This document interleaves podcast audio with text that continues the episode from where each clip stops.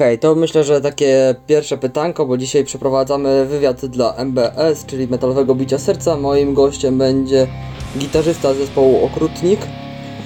I, i, mamy, I mamy taką prośbę, żeby gość powiedział sobie dwa czy trzy zdania do dyktafonu. No to e, tak, no jesteśmy młodym zespołem heavy metalowym, który rozpoczął swoją karierę w 2018 roku. Też e, niedługo później zostaliśmy ogłoszeni pier- supportem na tesie o legendarnej polskiej formacji. E, To tak naprawdę otworzyło nam drogę do kariery w, te, w tym jakby undergroundzie metalowym.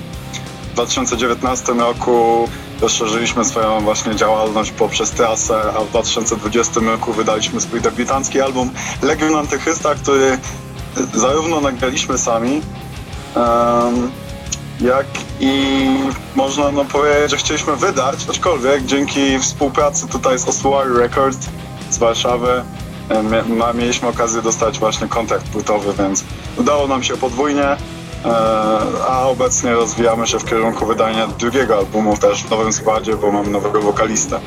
Więc tyle mogę powiedzieć o nas. Myślę, że wystarczająco. Myślę, że myślę, że zdecydowanie, ale ciekawym, ciekawym w ogóle konceptem jest wasza nazwa. Skąd się wzięła taka nazwa Okrutnik z umlautem, który mam wrażenie, że nawiązuje do zespołu Motorhead. No, no to e, jeśli chodzi o umlaut, no to myślę, że to jest naturalne właśnie nawiązanie do takich zespołów jak Motorhead, Motley Crue e, i tak dalej. Ten heavy metalowy umlaut e, w większości chyba z przypadków to była po prostu taka, taki zabieg graficzny, żeby nazwa zespołu była bardziej metalowa. No i tak też było w tym przypadku.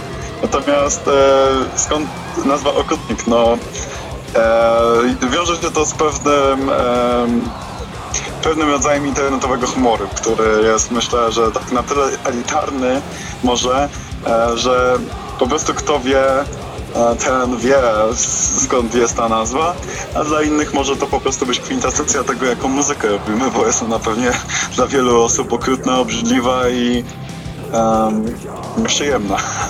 Ale to, to, to, co chcemy robić, więc myślę, że nazwa pasuje. Jasne, to, tego, to też można wyczytać z waszego fanpage'a na stronie zespołu z merchem, w waszym A. opisie.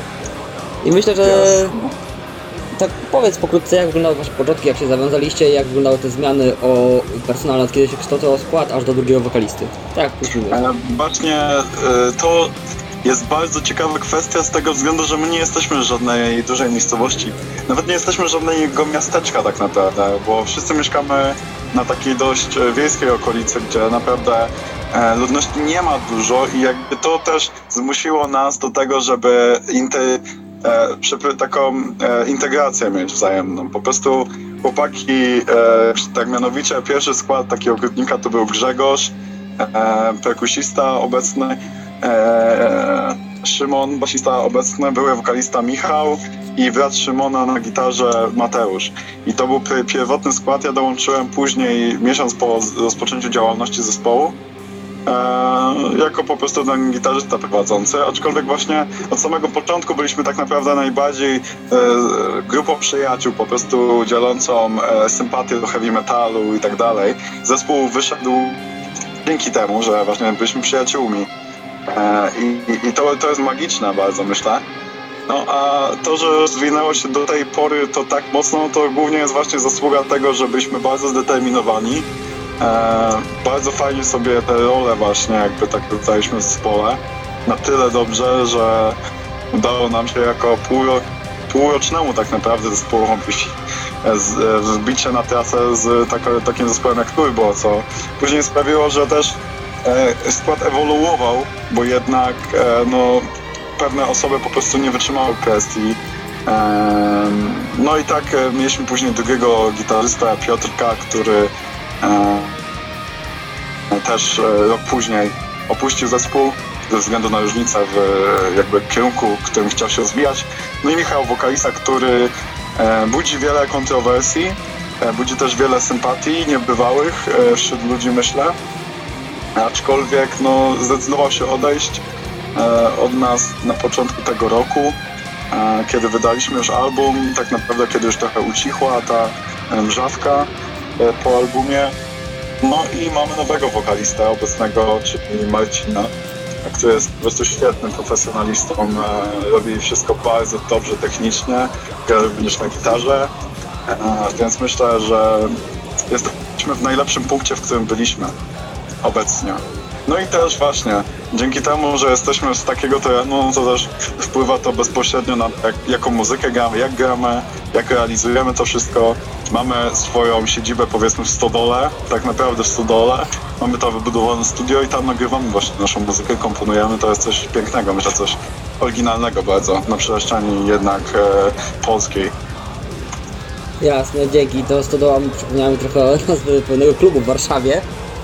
Jest, no. Tylko, że to jest taka stodoła, po prostu zwykła wiejska stodoła, akurat wybudowana przez mojego dziadka i pradziadka. Właśnie w, korzystając z czasu pandemii zrobiliśmy tam remont generalny i mamy tam swoją salę prób, mamy tam pokój, gdzie powiedzmy alkoholizujemy się. Jest, jest fajnie, no. Jasne, rozumiem. Myślę, że każdy zespół miał takich, takich swoich przewodników duchowych, czy kogoś w tym rodzaju. Czy macie jakiś taki zespół, który was zainspirował do działania, czy to, było- czy to była raczej taka zlepka artystów? Em, I zlepka artystów, ale tutaj myślę, że można podkreślić jednak e, to, do czego jesteśmy zawsze porównywani, czyli do kata, klasyki polskiego metalu. Chociaż myślę, że to ba- bardziej pasuje, że byliśmy porównywani niż jesteśmy przy obecnym na przykład brzmieniu. E, ale no ten zespół był takim punktem styczności wszystkich naszych za, zamiłowań, no bo każdy z nas ma jakieś tam swoje ulubione gatunki, ulubione zespoły, ale kat był tym, co każdy lubił. Po prostu muzyka w takiej stylistyce była dla nas czymś naturalnym, e, co każdemu się podobało. Więc myślę, że ten, ten zespół sprawił, że po prostu zaczęliśmy grać w tym stylu, że jakby się ukra- kierunkowaliśmy na dany styl. E, więc tak, Kat na pewno Na pewno takie klasyczne zespoły e, jak Metallica, Megadeth, Slayer, e, ale tutaj naprawdę dużo można byłoby mówić, bo każdy z nas jest takim zajawkowiczem metalu i to w różnych, w różnych undergroundach, w różnych dziwnych stronach świata, że temat by się pewnie nie kończył długo i długo. Jasne, rozumiem to tak. Teraz zapytam takie bardziej personalne pytanie do ciebie. Jakie są takie plusy, minusy, blaski i cienie życia muzyka, który wykonuje muzykę, czy gra muzykę, po prostu który wyszedł ze swojej w cudzysłowie szafy, tak? To jest. em, Ja generalnie jestem osobą, która choruje na depresję od wielu, wielu lat. Też nie miałem łatwego dzieciństwa, więc to, co dała mi muzyka przede wszystkim, kiedy miałem tak około 15-14 lat i zacząłem to po prostu robić, bardzo się tym pasjonować. To właśnie ogromny zysk, jeśli chodzi o poczucie własnej wartości. E, Bo przedtem właśnie byłem wstydliwym dzieciakiem, który siedział gdzieś tam w tej szafie przysłowiowej, grał na tej gitarze, ale nie myślał, że to jest takie poważne. A później nagle zaczynasz mieć z tego fan. Grasz w pierwszym zespole z gościami, którzy mają 40-30 lat. E, grasz jakąś chillową muzykę, ale nagle zaczyna to już twoja pasja, to twój taki motor do prowadzenia się w życiu.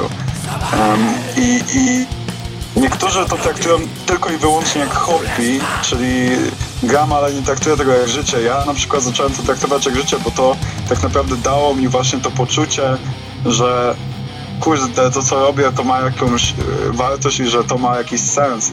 I tak bardzo zobrazowane mam to, jak każdy jeden zespół, kiedy nawet wyrzucali mnie czasami z jakiegoś zespołu, to znajdowałem nowy, znajdowałem nowy, jakichś nowych e, ludzi poznawałem.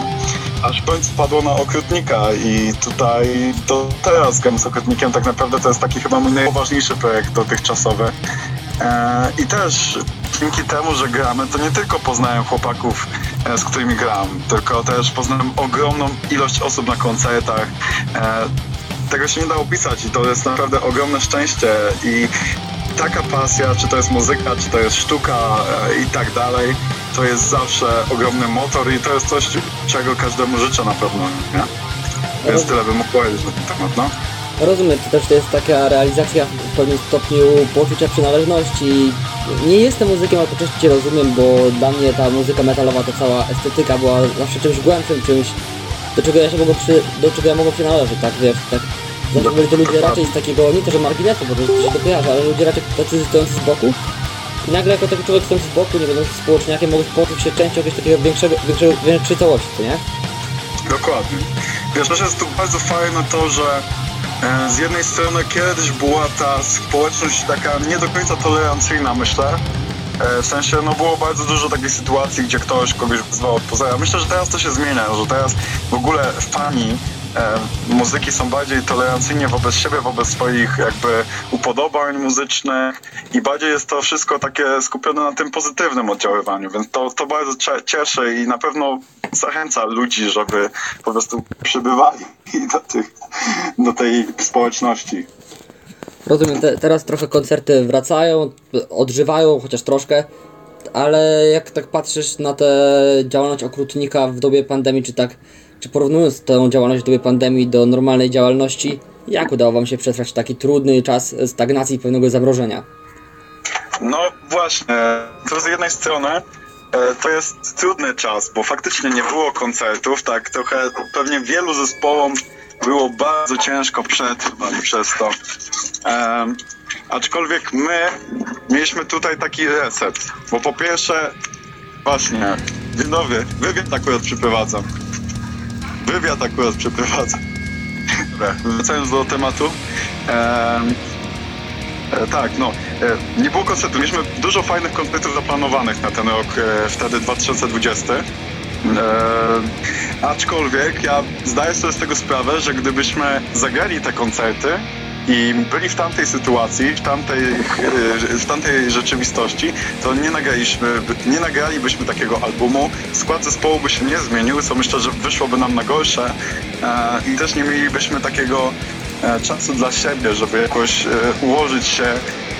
Dla wielu to jest ogromny minus, bo dla wielu to był początek końca, a dla nas to był początek nowego wydania tak naprawdę, którym był właśnie Legion Antychrysta.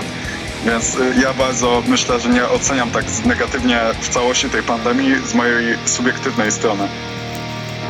Ja, jasne, rozumiem teraz takie zagadnienie dla większości zespołów jest to nie to, że traumatyczne, ale bardzo ciężkie przeżycie, czyli właśnie nie zmiana gitary, nie zmiana basu, nie zmiana nawet perkusji, tylko zmiana wokalisty. To przez to przez zes- zespół Arch Enemy zmiana z Alice Glasgow na z Alice Glasgow na, na obecną wokalistkę Alice Goose. Jak wyście przeżyli tę tę- zmianę taką dość, dość drastyczną, bo słuchając y, Legionu Antychrysta i słuchając nowego singla mam wrażenie czasami, że słucham dwóch różnych zespołów. E, No tak, na pewno to jest duża zmiana, aczkolwiek u nas to nie jest e, jakby z nich. E, to jest tak, że my pracując zawsze mieliśmy ten feedback, który mówił nam, o wasz wokalista jest słaby, zmieńcie wokalistę i tak dalej. I faktycznie był taki czas, że mieliśmy przez chwilę innego wokalistę. No i nie sprostał on wymaganiom. Dlaczego? Bo nie był też taki bardzo technicznie lepszy. Em, no ciężko powiedzieć, żebyśmy poszli w taką stronę, jaką chcieliśmy osiągnąć. E, I ten, i obecnie, kiedy mamy właśnie Marcina, no to on to został technicznie bardzo tym wymaganiom, które mieliśmy. E, Tutaj nie było problemu, żeby się dostosował do piosenek, nie było zmieniania tekstów, e, więc bardzo dobrze się odnaleźliśmy. Po pierwsze to była jakościowa zmiana bardzo, która po prostu dała nam możliwość e, wejścia na kolejny poziom. Myślę, że wiele, wielu osobom to się spodoba na pewno po tym koncercie, który zagraliśmy w Warszawie w ten ubiegły weekend, to no wiele było takich głosów, że to jest po prostu skok jakościowy dla nas, nie? Więc we- według mnie to była bardzo fajna zmiana e, i bardzo łatwo nam przyszła. Jasne, stąd myślę, że też będzie kolejne pytanie, bo jednak mając już taki gotowy set, gotową płytę, to szkoda było, było, byłoby tego zmarnować. Pewnie dużo utworów z nowym wokalistą graliście z Legionu Antychrysta. Skąd pomysł taki dość intrygujący tytuł, pobudzający do myślenia? Właśnie z tytułem była taka trochę wewnętrzna walka w zespole, bo kiedy przyszedł moment, jak, jaki tytuł nadać temu właśnie albumowi, ja optowałem za Legionem Antychrysta. Chłopacy e, nie byli tak radykalnie nastawieni jak ja e, i chcieli zostawić tam Legion. E, ale ja stwierdziłem, że no nie, My nie jesteśmy tutaj zespołem, który udaje po prostu jakąś postawę, tylko my faktycznie ją reprezentujemy, więc to musi być Legion Antychrysta. Fajnie się to złożyło, bo akurat w Polsce doszło do takiego, powiedzmy, e, wzrostu e, skrajnych e, jakby emocji religijnych, zarówno religijnych, jak tych lewicowych. I powstało coś taki, takiego akurat w czasie, kiedy my wydaliśmy album, jak Legion Chrystusa. E, jakaś taka formacja powiedzmy pro, prokatolicka, prochrześcijańska. Nie, nie wiem, dokładnie się nie wgłębiałem, ale faj, fajna, fajny kontekst. E, mianowicie ta nazwa myślę, że jest takim odniesieniem do tego, że my jesteśmy Legionem Antychrysta i nie to w, w takim dosłownym znaczeniu, że jesteśmy szatanistami, co po prostu jesteśmy taką społecznością, e, którą trzyma ten kult muzyki metalowej, co w pewnym momencie myślę, że staje się bardzo ważne przy takiej e, neutralizacji właśnie e, gustów muzycznych, gustów stylowych, gustów światopoglądowych. E, jasne, jasne, spoko. To czyli stoicie w sw- w swego rodzaju opozycji, ale jednocześnie nie określacie się jako, jako taka czysta skrajność. I możemy powiedzieć, że twój głos miał decydujące zna- znaczenie przy doborze tytułu. Tak, tak, tak, na pewno, bo no e, też ja, ja odkąd pamiętam wykreowałem siebie na taką postać, która była właśnie swoistym liderem zespołu, ale mamy to fajnie akurat podzielone w ten sposób, że nasz perkusista głównie zajmuje się sprawami menedżerskimi, ja zajmuję się tam opcją artystyczną, wizerunkową, Więc, więc, więc fajnie się uzupełniamy. Na pewno to jest bardzo sprawnie e, działająca maszyna, która myślę, że naprawdę dobrze sobie radzi na, na to, że jednak jesteśmy dwu- dwudziestolatkami. No, czyli zespół jest, jest, jest wybitnie zaangażowany politycznie w pewnym kierunku, w kierunku waszych poglądów i jakoś reprezentuje was. To wyczerpało już nowego kom- kolejnego pytania. A takie teraz pytanie bardziej ogólne. Starzy, stare gwiazdy jak gitarzysta Kiss czy członkowie Judas Priest twierdzą, że serwisy streamingowe jak Spotify są gwoździem do trumny, bo zabijają sprzedaż albumów. A dla Ciebie jest to gwóźdź do trumny, czy naturalny objaw ewolucji myśli technologicznej w branży muzycznej? Znaczy, myślę, że w latach, kiedy to wchodziło akurat, kiedy internet się rozszerzał, faktycznie można było zrobić coś, co zmieniłoby ten trend. Przede wszystkim myślę, że tutaj warto zwrócić uwagę na to, jak poradzili sobie wydawcy gier komputerowych. Bo wiadomo, można pobrać sobie, nie wiem, najnowszego Wiedźmina z torrentów, nie? Ale no, ja- jakoś ludzie tego nie robią na masową skalę, myślę wszyscy. E, natomiast no, płyty z torrentów, płyty są darmowe na Spotify, na YouTube. I to na pewno wtedy, kiedy może by się to jakoś uwarunkowało, wtedy prawnie, ale też nie tak skrajnie, jak, nie wiem, robił to Lars Ulrich, że pozywał YouTube chyba, nie pamiętam dokładnie, ale tam były jakieś pozwy sądowe w kierunku właśnie udostępniania muzyki w internecie. Myślę, że to coś w stylu kodu licencyjnego na przykład na płytę to mogłoby zadziałać wtedy, w tamtych realiach, ale obecnie myślę, że sprawa jest przegrana i tak naprawdę jedyne co nam pozostaje to walczyć o tą z tą rzeczywistością, którą mamy teraz. Myślę, że serwisy streamingowe po prostu będą istnieć, bo sam ich używam i widzę też te dobre strony. Przede wszystkim łatwość dostępu do muzyki, ale no też no nie ukrywajmy, no sprzedaż płyt jest dużo mniejsza, ale z drugiej strony jesteś no, niezależnym twórcą, bo nie jesteś e, e, gościem, którego jeśli jesteś gościem, którego pokażą w MTV, takiej rzeczywistości, jaka była w latach 80., jesteś gwiazdą, wygrałeś wszystko, masz trasę i tak dalej.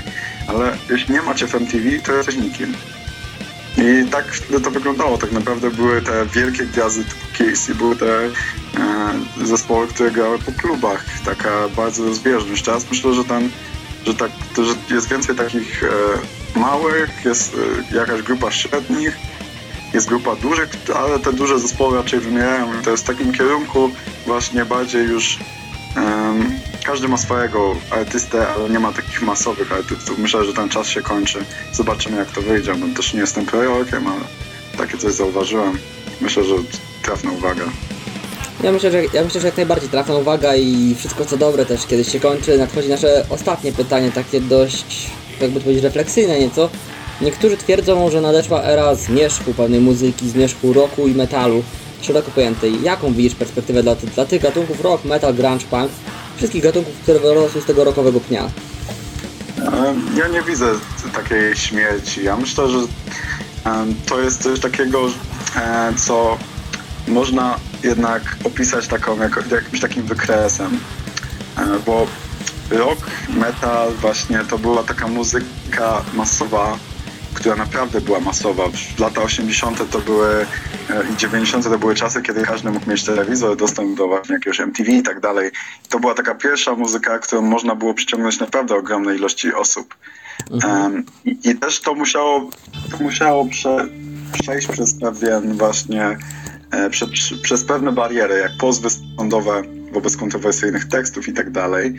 E, I o to później łatwiej było na przykład rapowi, że no już nie musieli się zmagać z tym ostracyzmem społecznym, tak? Aczkolwiek obecnie, zauważmy to, że obecnie rap staje się też mniej popularny niż był jeszcze, nie wiem, za czasów Eminema. No bo jednak ludzie, formuła się wyczerpuje i ludzie myślę, że będą wracać do rocka, do metalu. Pewnie będzie to wyglądać trochę inaczej. E, Będzie to trochę zinterpretowane przez współczesną rzeczywistość. Może narodzi się z tego nowy gatunek, może zostaniemy przy tej nazwie heavy metal. No zobaczymy, ja myślę, że to bardziej pójdzie w takim kierunku właśnie e, będzie pop, jakiś zawsze na pewno, ale on zacznie może wracać do właśnie takich rockowych korzeni metalowych i przy okazji przy tym urośnie właśnie taka e, popularność tych czysto metalowych i czysto rockowych zespołów. Natomiast rap może odejdzie właśnie w taką trochę cień, bo ludzie się po prostu tym znudzą, a za kolejne 30 lat może będzie sytuacja znowu odwrotna, no, nie wiemy tak naprawdę, bo ja na przykład nie widzę jakiejś takiej muzyki alternatywnej, która by jakoś dominowała obecnie rynek, więc możliwe, że tak to będzie wyglądać. Ja bardzo bym był zadowolony, gdyby właśnie ludzie wrócili do rocka. Zresztą mamy ciężkie czasy, a myślę, że to jest muzyka na ciężkie czasy, bo wymaga jednak więcej e, samo e, takiej refleksji nad, życiem jednak, nie? To, jest głębsza muzyka, myślę, niż e, taki przeciętny pop, którego słuchaliśmy jeszcze 10 lat temu. Jasne, rozumiem, powstają jeszcze, to znaczy działają artyści jak Ghostman, którzy starają się łączyć heavy metal z trapem czy z gatunkami obecnie popularnymi. Na pewno zaprzecza śmierci jakiejś rocka. Ja Ci bardzo dziękuję, to był bardzo inspirujący wywiad. A myślę, że słuchaczom i czytelnikom można pożyczyć tylko takiego pozytywnego podejścia, jakie Ty masz do tworzenia, do życia. I tego, żeby trzymali się tych pozytywnych myśli w cieniu pandemii, żebyśmy mogli wreszcie zacząć normalnie chodzić na koncerty. Czego, czego ja Tobie dokładnie. życzę. Ja życzę wszystkim tego samego.